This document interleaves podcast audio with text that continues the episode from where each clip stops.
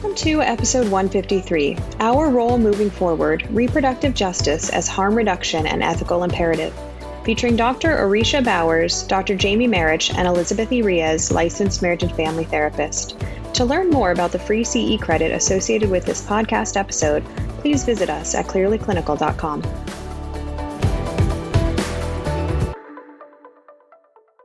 Hello to our listeners. My name is Beth Irias, and we are recording this interview in the days immediately following the Supreme Court decision about Roe v. Wade and now the removal of federal protections for abortion rights and reproduction um, and reproductive health. And I am honored to be joined today by two folks that can speak to this in a very um, experienced and special way. The first person I'd like to introduce you to today is Dr. Orisha Bowers. She is the National Conference Director for National Harm Reduction Coalition. And as she says, she is also a sex educator in the Bible Belt.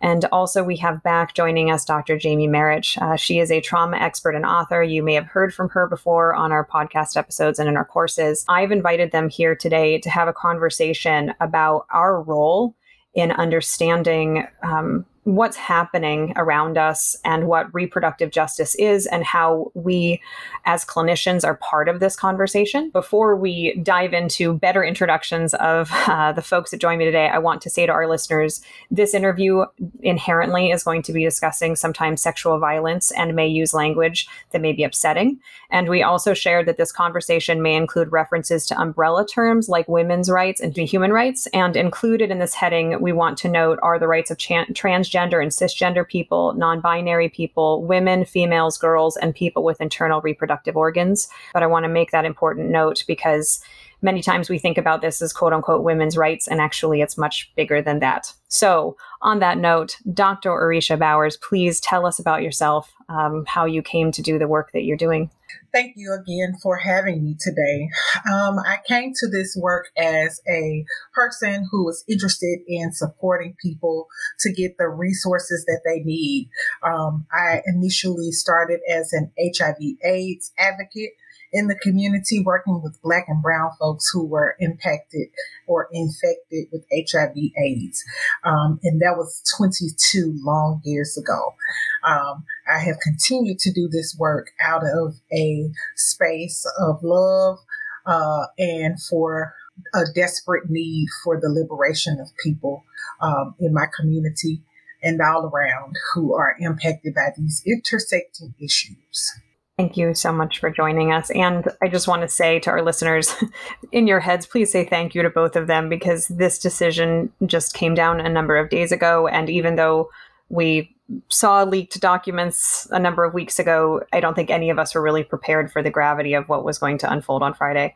Um, so thank you, Dr. Bowers. And Dr. Jamie Marich, tell us a little bit about you and how you relate to this work. So, trauma is the definition of or the centerpiece of all the work I do, both as an educator, as a writer. I'm still processing what's happened in the last several days and weeks. Uh, but, you know, Beth, as you reached out to me about wanting to do this episode, what I feel I can most offer, you know, is really not from my perspective as Jamie Marich trauma expert, but I am somebody who regrettably worked in the pro life movement for many years. I grew up religious. A lot of people who follow my work know that about me, know that a concept called spiritual abuse is something that I teach and I train on. I do feel the perspective I can offer in this discussion is to kind of give you some insight into what people who are against reproductive justice and freedom are doing right now. Thank you. Um, thank you both. And for our listeners, please know we're going to cram as much as we can into this hour um, in defining terms, in describing resources, in identifying some of the legal and ethical considerations that we may be facing as clinicians. And as we dive into these topics, I want to note I am not an attorney, uh, and nothing that we talk about is legal advice. And we always recommend that you go back to your state organizations because, especially right now, what used to be held as something big and federal is now being handled by states. So it's very important that you are following your state organizations, you know, your liability insurance, things like that, because those are ultimately going to be your guiding lights. And so as we're talking today, I'm joining from California. So we're joining from different backgrounds, from different places that are going to be affected mm-hmm. differently by how this is going to be enrolled. So, just a big asterisk there for our listeners. Um, on that note, uh, Dr. Bowers, I'm going to start with you. Can you start by just even defining what reproductive justice is? Yes, reproductive justice is a human rights framework that essentially um, was started in 1994 by a group of African American women who were were just fed up with not being heard, the needs of Black women not being heard. Um, and in 1994, these individuals put together this framework, this intersectional framework that says every woman or person has the human right to decide if and when she or they will have a baby and the conditions under which they will give birth. They have a human right to decide if they will not have a baby and their options for preventing or terminating a pregnancy. They have a right to parent the children they already have and have the necessary social support in a safe environment and healthy communities without fear of violence from individuals or the government. And they have a human right to express their sexuality and spirituality without violence or shame. Um, and that is, in a nutshell, basically what we're all seeking as people. We all want to have those basic elements to be able to live our lives and thrive safely um, and without interference from outside folks. You emphasized the word safely there. We're going to have a much bigger conversation about the particular impact of these legal changes on Black and Brown bodies. Can you speak a little bit about why safety is such an important part of this conversation?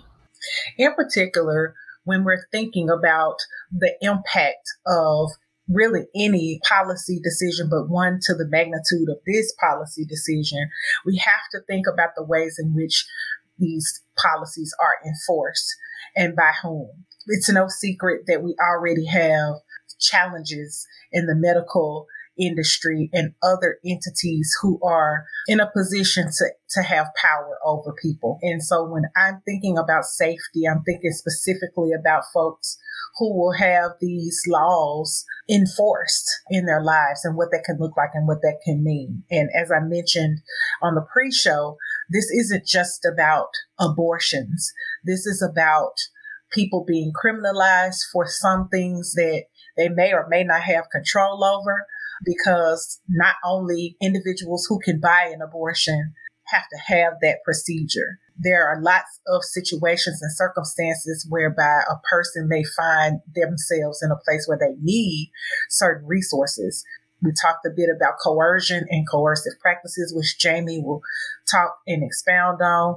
But this puts a lot of people at risk for coercive tactics that will change the trajectory of their lives. And it puts a lot of people at risk for criminalization just because they find themselves in certain situations. There's just so many ways that this particular law can be used or the overturning of this law can be used to in a punitive way that can have a negative impact on people and their family. I'm, the statistic that's coming to mind for me is the fact that Black women are significantly more likely to die during childbirth, for example.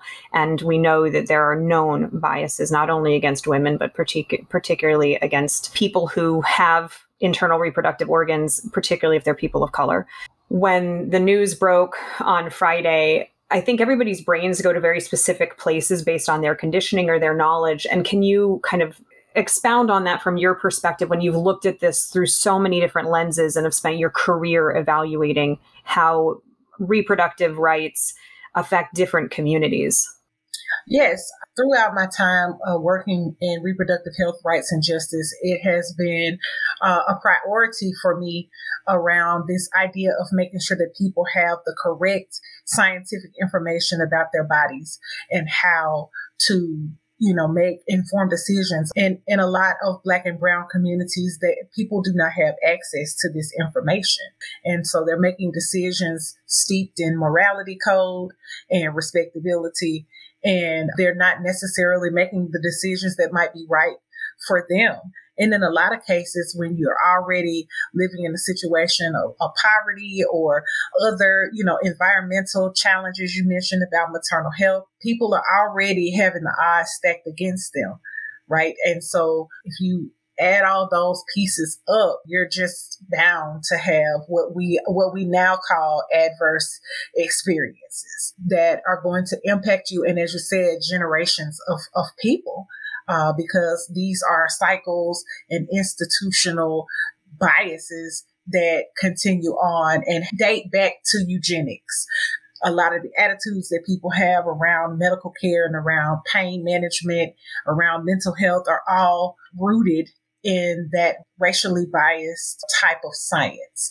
And so we're seeing the outcomes that people are experiencing even today still rooted in those mindsets that are racially negative when it comes to black and brown folks. That we're just seen as an inferior race by so many institutions.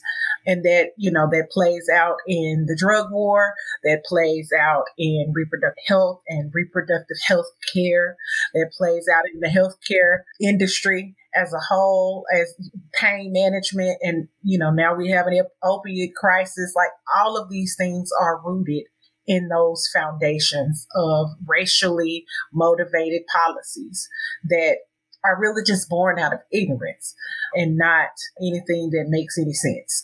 so the patriarchy and all of those things continue to resurface. It's it's just a bad scene for folks of color no matter how you turn the conversation. So for me, I think that people who can afford to get abortions will be able to or, or whatever reproductive health service, because I don't want to stigmatize abortion. People who can afford to purchase those services and resources will always have access to them. Where we begin to see a problem is in communities where people do not have access to safe resources, and, and we will unfortunately begin to see people harming themselves or being harmed as a result of a lack of access to resources and education. When looking at this as a enormous social determinant of health, seeing that at this point, again, you know, for our listeners, we're recording this just days after this happened. So there's a lot that is going to unfold, a lot of challenges, a lot of changes, interpretations, and at this point, very limited case law. So I want to note that as well. But so as we sit here right now, we have these trigger laws that are already going into effect, some of them that have already been paused um, as we speak, and who knows what's going to happen in the days that come. But can you speak to the dangers for these particular states that don't have protections, um, don't have existing laws for reproductive rights, for access to, to ability to terminate a pregnancy. Um, how does that look from a demographic standpoint? Who's at risk here? And you've you've already alluded to and mentioned individuals who um, who have been affected by addiction, individuals who are in black and brown bodies. Speak more to that because I think we need to all expand how we're viewing this in the communities that are being affected. Absolutely. I mean, folks who are houseless are at risk because they're people and they have lives and, and they are having sex, you know, they are at risk for uh, experiencing an unintended pregnancy. You have people who are experiencing acute mental health because of COVID. People are already isolated, depressed, and they are using whatever methods that they need to use to cope with that not having access to resources just puts folks further into the margins. Although we're talking specifically about black and brown bodies, this again, this affects us all, especially if you're in a rural community that already is limited resources. Here we go again. It's just one of those things that has a ripple effect in communities. I didn't mean to, if I could just jump in, what's coming up for me is soaring cost of gas prices, uh, potentially tinkering with recession, regardless of a person's racial or ethnic background. Although, Orisha, your points are very well taken, poverty in general being resource struggled in general right now. The formula shortage. I mean, let's keep listing on and on about the economic impacts that are so felt by so many people in this country. Now, adding on top of that the cost of travel. And I think it's wonderful that so many of these companies have put out their intention to support travel expenses for their employees but that's not every company and people who have to do whatever they else they may need to do to to just live day to day. So we we as people of any kind of compassion have to keep a heart open for that too. Absolutely. That's why i said up front like this is an issue that has ripple effects for all people all genders all identities. And I think the reality we're talking about is our country has long been inhospitable to the poor. I can't think of a plainer way to put it. And now this. One of the points that I know is really important for you and having this conversation is talking about this through the lens of harm reduction. Can you speak to that? And, and Jamie, as I say that, I'm also seeing you nod. H- how do you view this as part of harm reduction and also part of our social justice mandate as mental health professionals to get involved in this conversation and to be part of this? Absolutely. So, harm reduction, like reproductive justice, is a human rights framework that is centered on the principles and centering people first and centering people's health and dignity, putting them at the forefront of deciding what is best for them. So, I think it's the fundamental piece of the conversation when you're thinking about something like bodily autonomy, right? I should have the ultimate say so over what happens to me and what I decide to do concerning my body. However, with, with this decision, this grinds right against people's ability to make decisions for themselves. And so for me, using the principles of harm reduction, I want to be clear that we're, you know, we're not talking about tactics. We're not talking about harm reduction strategies. We're talking about the principles of harm reduction because sometimes people get hung up in the whole harm reduction is needle exchanges. That's that's a tactic, but the principles of harm reduction are about restoring people's humanity and their ability to self-determine. And I think that that is right in line with reproductive justice. So that they're one and the same for me, um, because if we're doing one, we're doing the other. so I think it is important for us to embody those principles regardless of our vocation so that we're able to uh, put people in the driver's seat of their own life. And I guess what I have to say about harm reduction coming from the addiction field and an addiction perspective that so much of what harm reduction has provided an answer to is this very binary thinking about addiction that you're either clean and sober or you're not, that it's total abstinence or nothing. And harm reduction has challenged that, that there is a middle ground. There, there's definitely a middle ground, and it's one that does allow us to operate with a little more dignity. And I mean, what I can speak to here from a religious perspective is knowing how a lot of the religious folks I train with and studied with think is yes, abortion is only one part of it. But what there really is is an agenda for you to accept their whole moral code, hook, line, and sinker which for certain kinds of Catholics, I want to be clear, means no contraception. It means abstinence only sex education, quote unquote. It means no sex before marriage. And so this is only one part of, I think, a larger agenda that's trying to be pushed on people, at least by certain factions of the pro life movement. And I think when people have that kind of thinking behind them, there's just an inability or an unwillingness to look at anything through a harm reduction model. That a person is in charge of their own life, agreed with all the points that Orisha said. But I think where I bristled the most, and this is what even caused me to vomit when I was in that world, is you know no exceptions for rape or incest or life of the mother. We're pro-life unapologetically 100%. And even when I was in that world, I had such a sense of how cruel can you be? Dr. Marich, as you were talking, Dr. Bowers was nodding in what's coming up for you and what, what Jamie just said.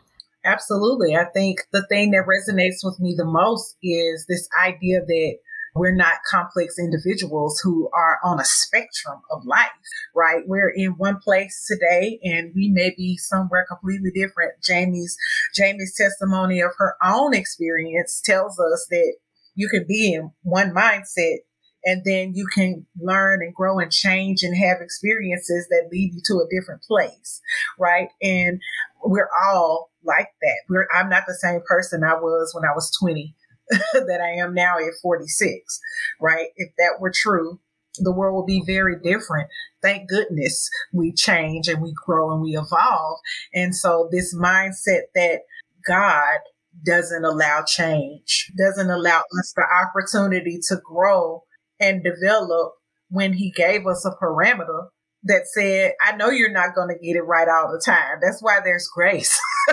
That's why there's mercy. Because I know you're going to mess up. I know you're not going to understand. I know you're going to miss the mark. It's kind of an oxymoron to think that people are not complex and growing, learning, you know, and changing. It's so unfortunate that people hang their hat on a thought or a concept without interrogating it. It's like contradictory to who we are as human beings to think like that. That's why I kept just going, yes, yes, yes, yes, yes. We're all here because we're not the same person we were before now. Thank goodness. Right now, I'm sensing that conversation is leading into this territory too about the trauma that's here about spiritual abuse, mm-hmm. about abuse of power. I want to mm-hmm. open up that conversation. Just speaking for myself as a clinician, and I'm sure many clinicians will agree, this has been the only thing that has been talked about mm-hmm. in my office. Um, and if if not the only, it has been very high on that list. It's certainly something that has been coming up a lot in the last few months, particularly in the last few days. And for our listeners who are probably nodding along, going like, all of these things are coming up. Like we're we're comparing it with family themes. Like what is it like to have trust in a government and feel like they've made a choice that's no longer what's best for you? Like how do you sort through that conflict? Like these concepts Jamie, I know spiritual abuse is something that you specialize in. Can you s- speak to that idea and and how this runs really deep for a lot of people? I want to start by defining spiritual abuse because even when a lot of people hear the term, they erroneously think it's about being persecuted for their religious or spiritual beliefs. And we know how that's used as an excuse to misbehave in a lot of ways. So we're shelving that. Spiritual abuse, by definition, is whenever God or any kind of spiritual religious construct is used as a weapon to control and to demean other people. We know in studying other kinds of abuse that typically for abuse to be present, there has to be a power differential present. And in spiritual abuse scholarship, those power differentials are commonly looked at as parent to child or guardian to child, grandparent, family member to child which is a really insidious form of it because for so many young folks, especially who are queer and growing up, mom and dad or grandma or grandpa or grandparent are your God because they're feeding you, they're clothing you, and you have to do whatever they say in order to have basic survival needs met. So that's an example of a power differential. Uh, pastoral figure to congregant, and that can be a priest, a minister, a rabbi, a guru, a yoga teacher. There's there's so many because whenever I teach on spiritual abuse, I always want to be clear. I'm not picking on any one group because it happens in so many different religious and spiritual organizations. Uh, but another example of the power differential that we can see is really what's essentially a state sponsored spiritual abuse, where a, a leader of a nation is willing their edicts on a group of people who are powerless to do anything about it. Uh, you know, an advocate might say, well, your power is to vote, but we see how voting suppression is happening now in fuller force to keep people from voting. And there's kind of this sense of powerlessness that even if we do vote and turn the tide, that the other side is just going to claim an election is stolen. So all of this is really feeling like what so much of the scholarship on spiritual abuse has traditionally talked about as this state sponsored regime to get people in line with their agenda to exert power and control. So I, I think there's that. There's there's that element of spiritual abuse that we can look at what has happened as a real example of that. But more importantly you know beth it's looking at how individual people are affected by this because in my office for years and in my work for years I have worked with individuals who are clearly struggling and wounded because of something that has happened in the name of God. And for a lot of people, there's great shame even naming it as that because they were raised with messages of how dare you challenge God, how dare you challenge the church. And so, one of my missions, really, as a trauma educator, has been even naming spiritual abuse as something that's real and it's a legitimate form of abuse and it's something we have to talk about in this larger conversation. And particularly as we deal with the fallout of a post Roe America here as clinicians this has to be a form of abuse we're prepared to work with.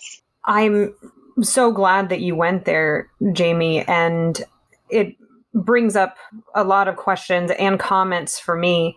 Know, for our listeners that are feeling lots of things right now, watching their clients feel lots of things right now, like this is a lot. This is a lot for us to unpack. This is a lot for us to even begin to cover in an hour. But as we start this conversation, kind of as we're conceptualizing it as clinicians, this idea of offering this understanding of what religious abuse is and bringing that into the room if it's appropriate with that person and and even without necessarily discussion of religion the idea too of just simply abuse of power and our sense of mm-hmm. powerlessness mm-hmm. and that when we're looking at what trauma is that's kind of inherent to the definition um, one of the things that I, I want to piggyback on what you said jamie as we're having this conversation i think it's easy for us to get stuck in a paradigm about pro life, pro choice, right. these different concepts. And one of the things that I, I want to introduce and just share for our listeners who may not be aware of it the AAMFT, NASW, and APA in the last number of days have all taken firm stances of disagreement with this change. Um, the APA specifically says that it ignores not only precedent but science and will exacerbate the mental health crisis America is already experiencing, and says that they are alarmed by the choice of the justices. Um, and APA also says a person's ability to control when and if they have a child is frequently linked to the socioeconomic stand- standing and earning power Therefore, restricting access to safe legal abortions is most likely to affect those living in poverty, people of color, and sexual and gender identity minorities, as well as those who live in rural or medically underserved areas. So even the APA is saying it, NASW has said it, AAMFT is saying it. So when we're looking at this, yes, we're three individuals having a conversation about the importance of access to reproductive care and this concept of reproductive justice, but it's also carrying down these principles that we've been handed by our national association. What are your thoughts on that, Dr. Bowers?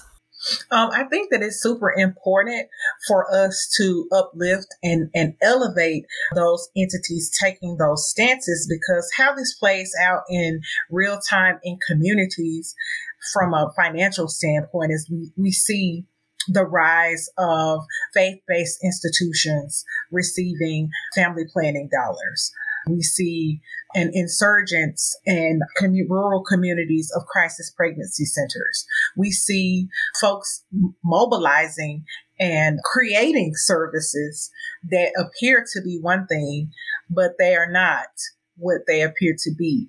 And so that's why it's important for us to have these stakeholders mm-hmm. like NASW, like APA and these different folks who are, and others, there are many others, taking these stances to say, we are going to make sure that folks are educated, aware, and are equipped to deal with these folks when they encounter them in community. I'm from Tennessee and even prior to the overturning of Roe, there was just pregnancy crisis centers literally across the street from abortion care providers. You know naming themselves the same name purchasing the google identity so that their phone numbers and emails and, and things will come up first when people search the internet. So i mean there are so many tactics that are now funded by uh, you know by the government. And i know in tennessee that is one way that we see this kind of play out in community and on the ground is that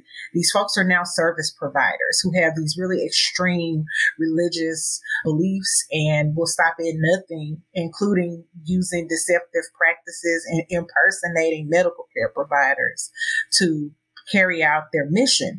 And so it's really when Jamie's talking about these concepts around spiritual abuse, holding services hostage in exchange uh, the ability to pray for people or having meal services that where they're giving out meals, but you have to come to Bible study in order to get the toiletry bag or you know these kind these are the kinds of things that people are encountering in real time. And so it's important for us as providers clinicians and servants in the community to make people aware of how this can look in practice along with the education piece so i think it's super important for us to talk about ethics as you brought up also t- for people to really understand what spiritual abuse is, like what Jamie's talking about, but then also provide examples of how this can can look so that people recognize these practices when they see them. Thank you for bringing that up, both of you. And I think that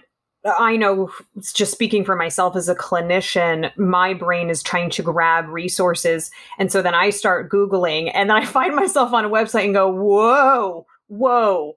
And I want to talk about that because I think that this is a whole world that a lot of us have never been exposed to. So, what resources do mental health professionals need to understand? And how do we help clients? How do we even discern basically what's legit and what's not and what has a capacity to just cause more harm? Right. So a, a couple trigger words to really look for and, and beth i'm curious as somebody who's not been in this world for maybe you to share like what are those whoa signs that you see? I mean definitely the phrase crisis pregnancy center pri- crisis health line and i think some have even co-opted the term women's center which has generally had more of a connotation of of, choice and reproductive justice. You know, I did a training at one of these crisis pregnancy centers, and honestly, and I kind of cringe saying this, it was one of the more ethical ones where it, it, was, they were very clear about this is what we're not. You know, we're not a medical care provider, we're not this, we're not that. But in my work in that world, I had met other crisis pregnancy centers that were definitely a lot less ethical about you know what what they were able to provide and I, I, just remember that what Orisha was saying about, well, yeah, you can have a meal if you come to a Bible study. That's one of the big things you want to look for because something that was done in this program is like, you know, you can have access to baby formula or diapers or clothes, but you have to use like a coupon or a voucher system for it. And how do you earn these coupons and vouchers? Oh, by coming to a client advocate session, which is what they called it instead of counseling. If you went to a church service, you could exchange that for a voucher or a coupon to get these.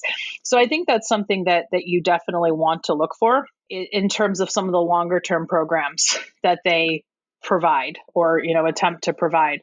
You know another kind of code thing is like free and Orisha can speak more to this free pregnancy test free sonogram because there's so many horror stories of even the practice of giving somebody a sonogram being manipulative like oh look at your baby. What do you think your baby's saying to you right now?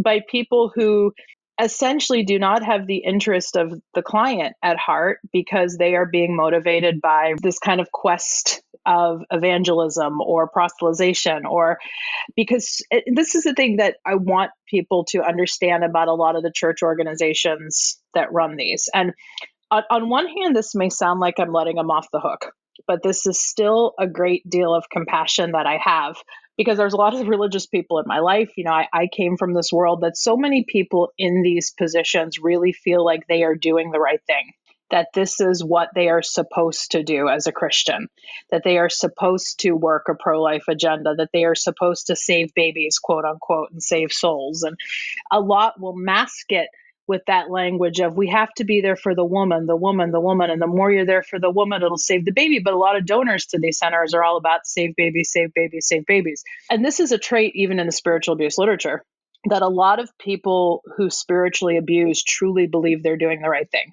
And you know that's that's that's been a hard one for me to swallow, but I also relate to it. You know, knowing that when I was in that world, so much of what was harped on me is to be a good Christian you you have to be you know doing these tactics so all that to say I, I think especially as clinicians who might be looking at these sites and seeing some of these red flags find out who's funding the organization like Orisha said, we're even in tricky area now because even government dollars can be going towards some of these centers. But but kind of find out what their mission is, what their impetus is. And I think, you know, we as as clinicians, especially in the individual communities, need to know kind of where are places that are truly operating on the best interest of the individuals who come to these centers versus which are centers that really seem to have some kind of ulterior motive in play. And and so Elizabeth, I want to ask you, or um, what were some of the thing language you saw on those websites where you were like, oh no?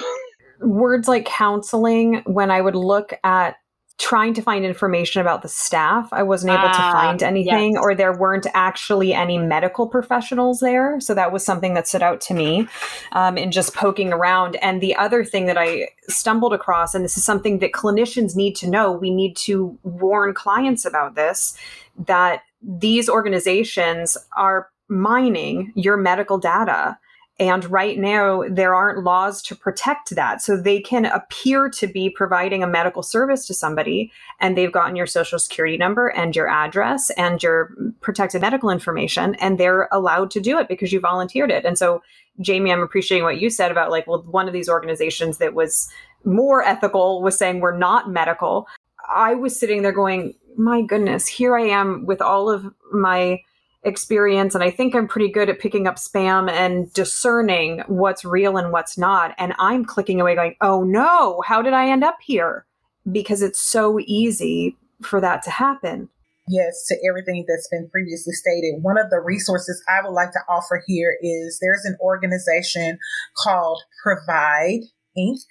They do counseling and training for professionals on how to make referrals. They are a organization who is super familiar with resources in the community around family planning and reproductive health. And I recommend that anyone who would like to do a training, reach out to them. They do these trainings at no cost. You know, you just have to help organize a group of people who want to receive training.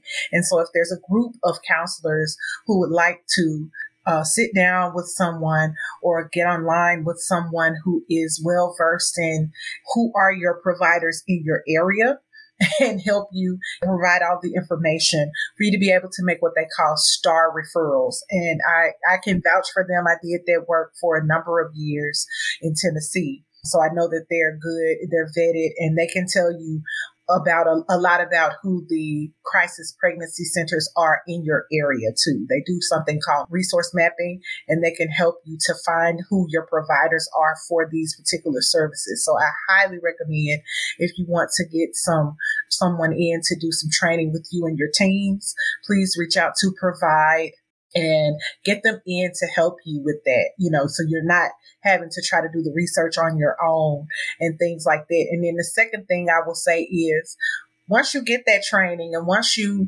get that list of who are your providers in your area, reach out to them and make a relationship with these folks so that you know who you're sending your people to. Thank you for saying that, Dr. Bowers. I think too, for clinicians, it's a matter of reconsidering our role. So social workers are much better trained to walk alongside clients and connect them with resources. And I think that this is one of those moments that we all need to educate ourselves, regardless of what our specialization is.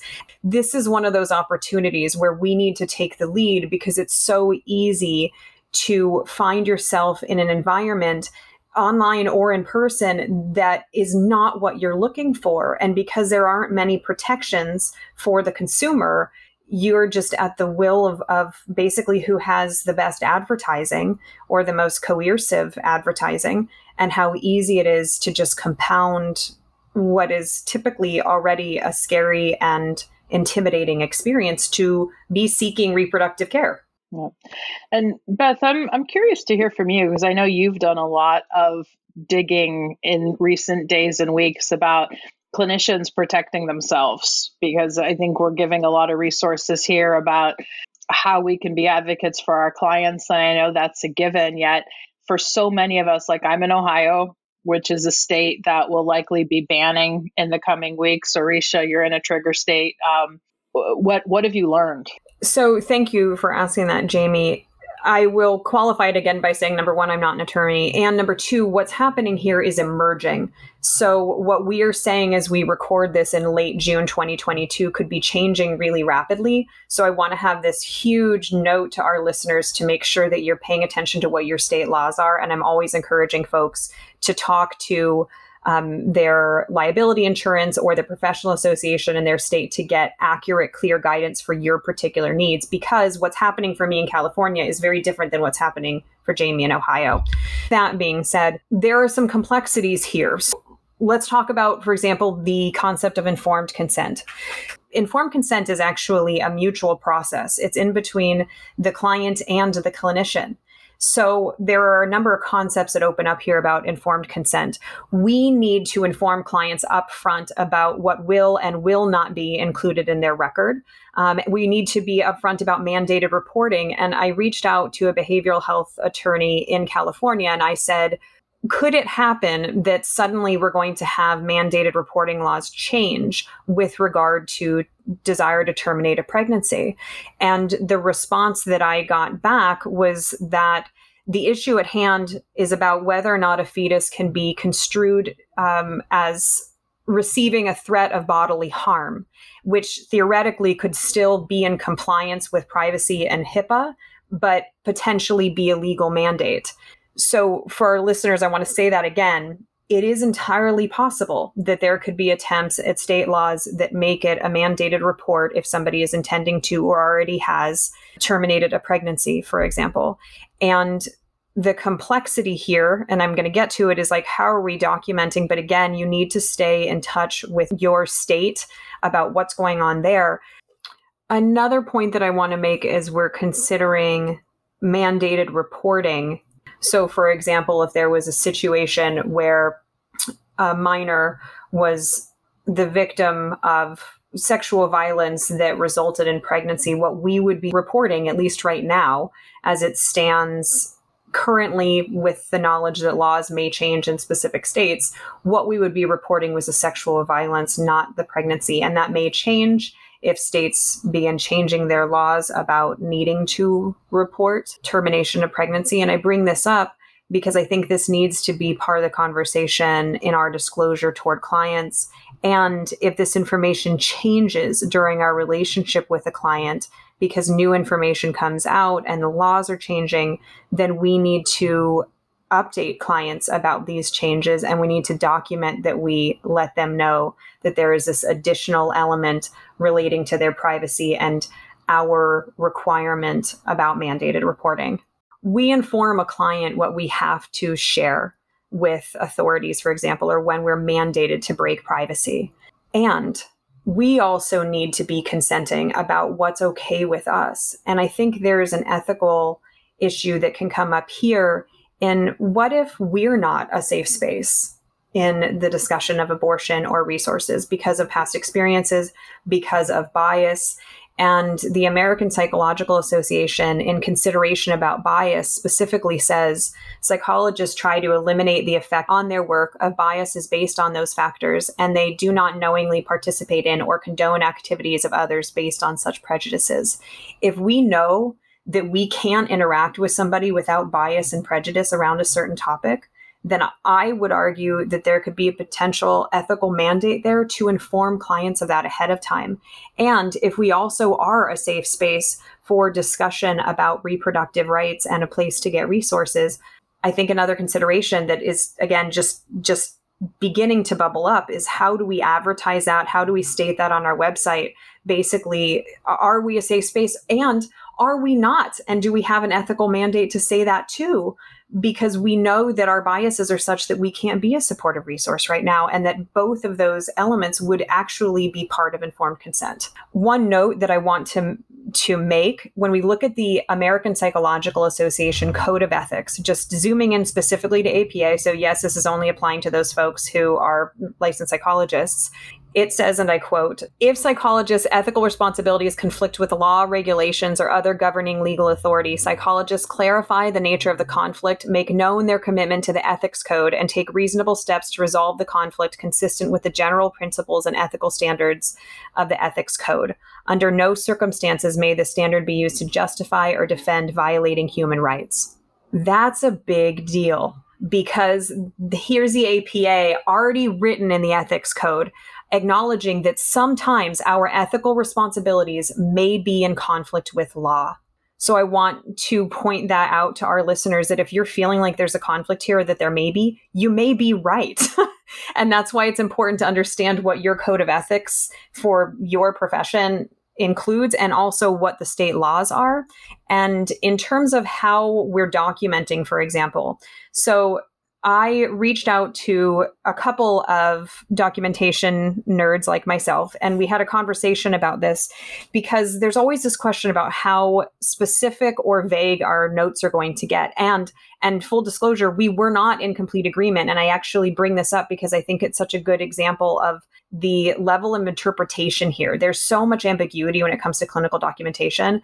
But speaking for myself and uh, Beth Rontal, who we've heard from before on our podcast, we were both of the opinion that clinicians have within their flexibility, I guess, to decide how detailed they want to be in their documentation like how vague we're going to be in a note. So, well, in my conversation with Beth, her example um, was, and I'm going to quote it directly, that we clinically helped client identify conflicting feelings, consequences of decisions, and potential supports regarding making a significant life decision. So I'm quoting Beth Rontal there, but this idea that instead of necessarily writing intervention as talked with client about their desire to terminate their pregnancy and identified resources, we may have the option of using more vague language. For example, like Beth's quote, we helped client identify conflicting feelings, consequences of decisions, and potential supports regarding making a significant life decision. In talking about it with Barbara Griswold, for example, if we're looking at a vignette where an individual is discussing their options and their potential desire to terminate an existing pregnancy. Barbara's position was that, for example, we could write that we helped client explore feelings about pregnancy and that that would be appropriate and arguably would hopefully not put anyone at risk, regardless of state laws, with the caveat that we don't really know. And the fact of the matter is, is that our notes are effectively legal documents. And so there are risks when we write vague notes, and there are also risks when we write detailed notes. And at the end of the day, I think it's up to the clinician to make decisions that make sense to them and how they uphold various legal and ethical mandates, and also to reach out to their professional associations or behavioral health attorneys about specific wording if this is a population that you work with and, and how to navigate this. And I'm grateful to both Barbara Griswold and to Beth Rontal for having these conversations with me as we're conceptualizing even what documentation is going to look like and how to be mindful of these implications this is always the case when we're documenting protected and um, delicate information about a client. And what I'm standing here saying as a national trainer on clinical documentation, there is not a hard and fast right or wrong way to do it. And it ultimately is going to come down to your justification and what you feel like your ethical mandate is. When in question, reach out to an attorney, talk with them about it. But I do want to just open it up there that I personally believe there are ways for us to document in a way that protects client privacy while it's still accurately documenting the content of a session. I have some strong feelings on the term safe space in general that and, and, i'm not saying that you're saying this but if you have to blast out with a microphone i'm a safe space then there's probably something wrong versus how are you demonstrating in your behavior in your conduct in in in your and i think in a mission statement you can you can put things out that you know really let people know who you are. I mean I, and i have a couple conflicting views on this because i've even wondered over the years myself like because of my past surviving spiritual abuse like in a religious context and working in this in this space you know can i be a safe provider for somebody who truly doesn't know you know what they're doing? And ultimately the work i've done or what you know what they want to do or what they want to choose and maybe they're like hey jamie you know i really need to go to this crisis pregnancy center because at least i'm getting something there. Um, you know my my mandate as a counselor as as i see it is i'm not to impose my agenda on people and to me that's the value of reproductive justice as well like i'm there to be there for them in whatever capacity they need. But my my mandate as somebody who's about removing stigma is that if a client asks me where I stand on something, I'm going to tell them. And I'm also going to be open to have a conversation about how will this affect our therapeutic relationship and alliance positively or negatively? And does this feel like I am the best person to be serving you right now? So I think you know part of being clinicians that are committed to reproductive justice is we're willing to be candid and honest, but not push our agenda because and and I guess I, I just want to leave some of my thoughts here. When, when you're evaluating resources about you know what's safe what's in your best interest what's what's this what's that I, I think the safest people are those who are not pushing their agendas on others. And it's and it's really about hey this is what i believe and if you're asking me i will tell you. But fundamentally i'm a provider who's here to support you and whatever's coming up for you around this and if it ever reaches a point where it feels like i can't give you the care you need either I'm going to do my work to be able to do that, or let's explore somebody who can. I appreciate you bringing up that element. And I think it goes back to that idea of informed consent, where regardless of this binary that we found ourselves in as a country about being pro what, our obligation is to serve a client in the way that is appropriate for them and supports their autonomy. And if we're not able to do that for any reason, then we are at that point acting unethically. Um, and and I'm glad you bring up that part of it. How do we, as mental health professionals, not carry forward these coercive practices that you've already spoken about, Jamie?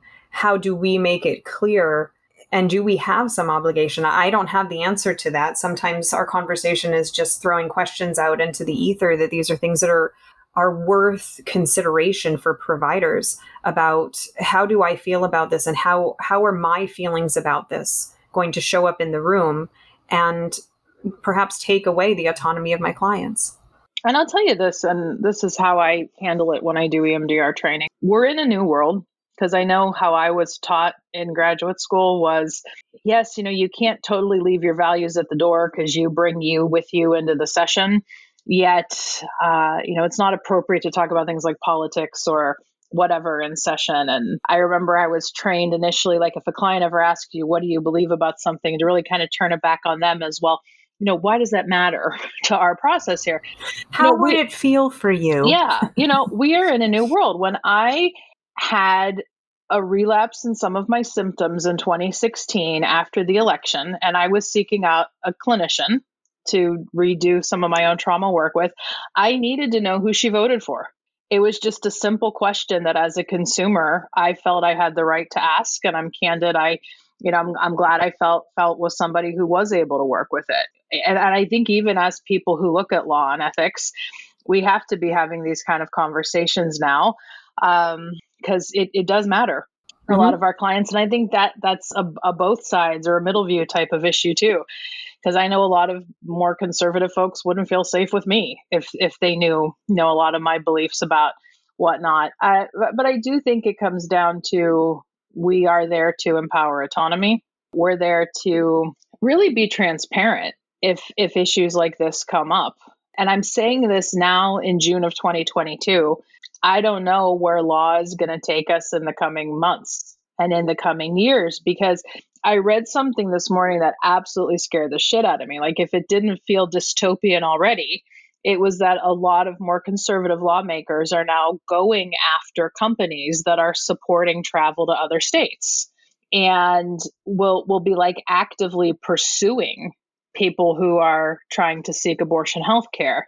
And I know a lot of that is fueled by a lot of this mandate that they are feeling to wield power and control based on their religious beliefs or, you know, just a, a need to feel power and control. And a lot is happening, and we do need to stay abreast on keeping ourselves protected. So I'm glad that we looked at a lot of this while also still keeping true to ourselves and having conversations like this because even as i'm sitting here like oh there's still so much to unpack yeah and I hope listening to this podcast has maybe inspired some listeners to continue to have a conver- you know conversations with your colleagues or colleagues who may even see, see differently on this issue than you do because even your disagreement with them may help you to further illuminate what you need to do right now.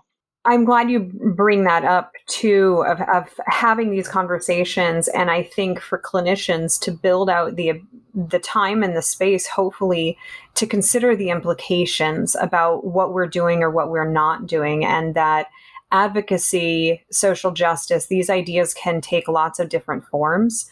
And how we embody that in our offices, how we support clients, being really mindful um, before we wrap up this conversation, I know one of the things that you had brought up, Dr. Bowers, I, I want to bring it up as well. We are at a unusual inflection point about privacy. You know, everybody has this online identity. How do we engage as clinicians in a responsible way online? How do we help clients navigate what's online when we, you know, we're talking about these things like pregnancy centers, but also these ideas about period tracking apps Dr. Bowers, can you speak to some of that and some resources that you have where you lead folks when there are all these concerns about where is my information going and how could it be used? Absolutely. I think it's important for folks who are using those mechanisms to do your due diligence to know, read those terms and make sure you understand, you know, what that company is collecting me? Are they sharing things, etc., what their stances are? Because a lot of them are making stances. I, for one, am as a sex educator, I'm going to always tell people that those apps are helpful to people who are trying to become pregnant as well as for folks who are trying to not become pregnant. And so, my best suggestion in terms of a resource that I know does not share information with a third party is the app Euki that's spelled E U K I. And that app was developed by IBIS Research, and it is a feminist uh, reproductive health organization that is dedicated to keeping people's information private. So they do not sell information or share information to a third party. But I think the biggest thing for folks to know about this particular topic is that some of the information can be used by law enforcement in criminalizing folks who have terminated pregnancies or may have suffered miscarriage. They're looking, they're, they're wanting to get information so that they can look into what medicines over the counter medicines or prescribed medicines people are taking. So it's, it really is important for you to know, like when you are using apps, when you're doing any kind of electronic right. transactions, that's your footprint. So make sure you just take the time. A lot of us don't read their privacy uh, statements, and it's super important for us to pause and take the time to see what people are going to be doing with that information before we engage in using it that just scratches the surface on on you know a deeper concept around privacy and digital footprint and how it could be used by law enforcement now that laws are changing in certain states if you are in a more conservative state, you need to be extra diligent. That's a fact of the matter. And I want to make a note too. There have been a number of resources that we've all thrown out in various ways. This this information will be included with the podcast show notes. It will be included as a PDF that you can download as part of the CE course so that you can easily have these resources and review them yourself just for ease of use because there's so much here and uh, Dr. Bowers and Dr. Marich have pr- provided me with a lot of information that I want to share with you that we didn't even get to today.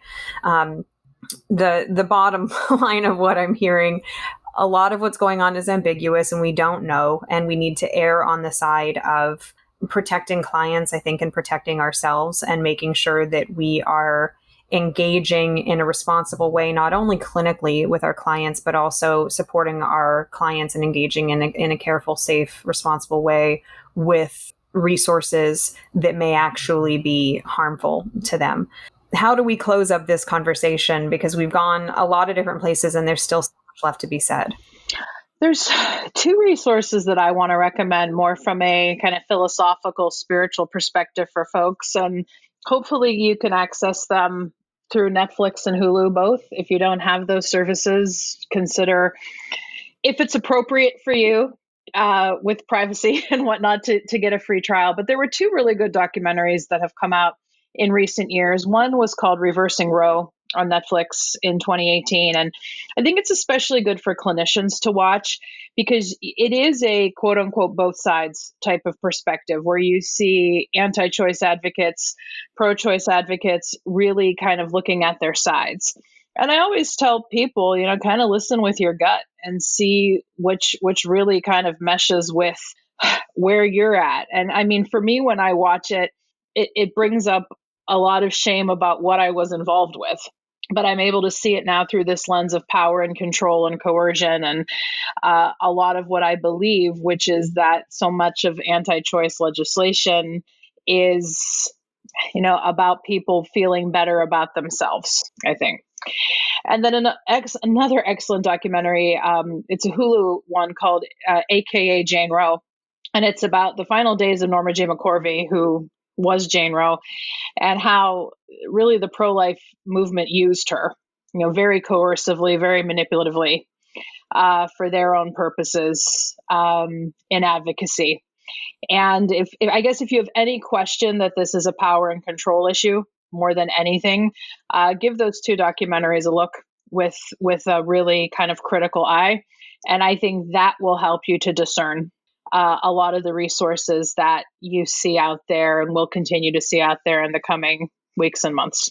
Uh, there's four resources that I would also like to add for folks who are interested in learning more about reproductive justice in particular. One book is called Undivided Rights, and it is Women of Color Organized Reproductive Justice by Loretta Ross and Elena Gutierrez. There's also Pregnancy and Power which is an excellent book by Rickie Solinger. Killing the Black Body by Dorothy Roberts. And I particularly recommend reading that book if you would like to look deeper into this idea around how these particular policies impact people of color and how this is a organized and concerted effort that did not start with this particular conversation this particular book will give you some more insight into how this kind of policy, as well as other types of policies, have been targeting and commodifying Black bodies for centuries. And then lastly, there is Women of Color and the Reproductive Rights Movement by Jennifer Nelson, another amazing resource for folks who are interested in really understanding the input of women of color and how women of color have shaped reproductive justice and the reproductive health and rights movement. So that is a book that I highly recommend also. Thank you both. We're recording this when there's so many changes happening around us and I know speaking for myself, I am looking to folks like you for clarity and for guidance, and I so appreciate you spending this time with us. I also encourage our listeners, Dr. Marich will be having a longer conversation with Dr. Bowers uh, and releasing that as well through her channels. So if you're wanting to learn more and hear specifically from these two individuals, I highly recommend it. Um, thank you both for taking time out of what you do on the day to day to share this information with us and, and help us make sense of what's going on and how we can be part of healing and, and moving forward in this new context. Thanks for giving us the platform. Absolutely. Thank you for having us tonight. You've just finished listening to another exclusive continuing ed podcast by Clearly Clinical. If you like what you just heard and you need continuing ed credits, please visit us at clearlyclinical.com to check out our one year membership where you'll have access to our growing library of continuing ed podcast courses. Clearly Clinical, where our goal is to help you learn, grow, and shine.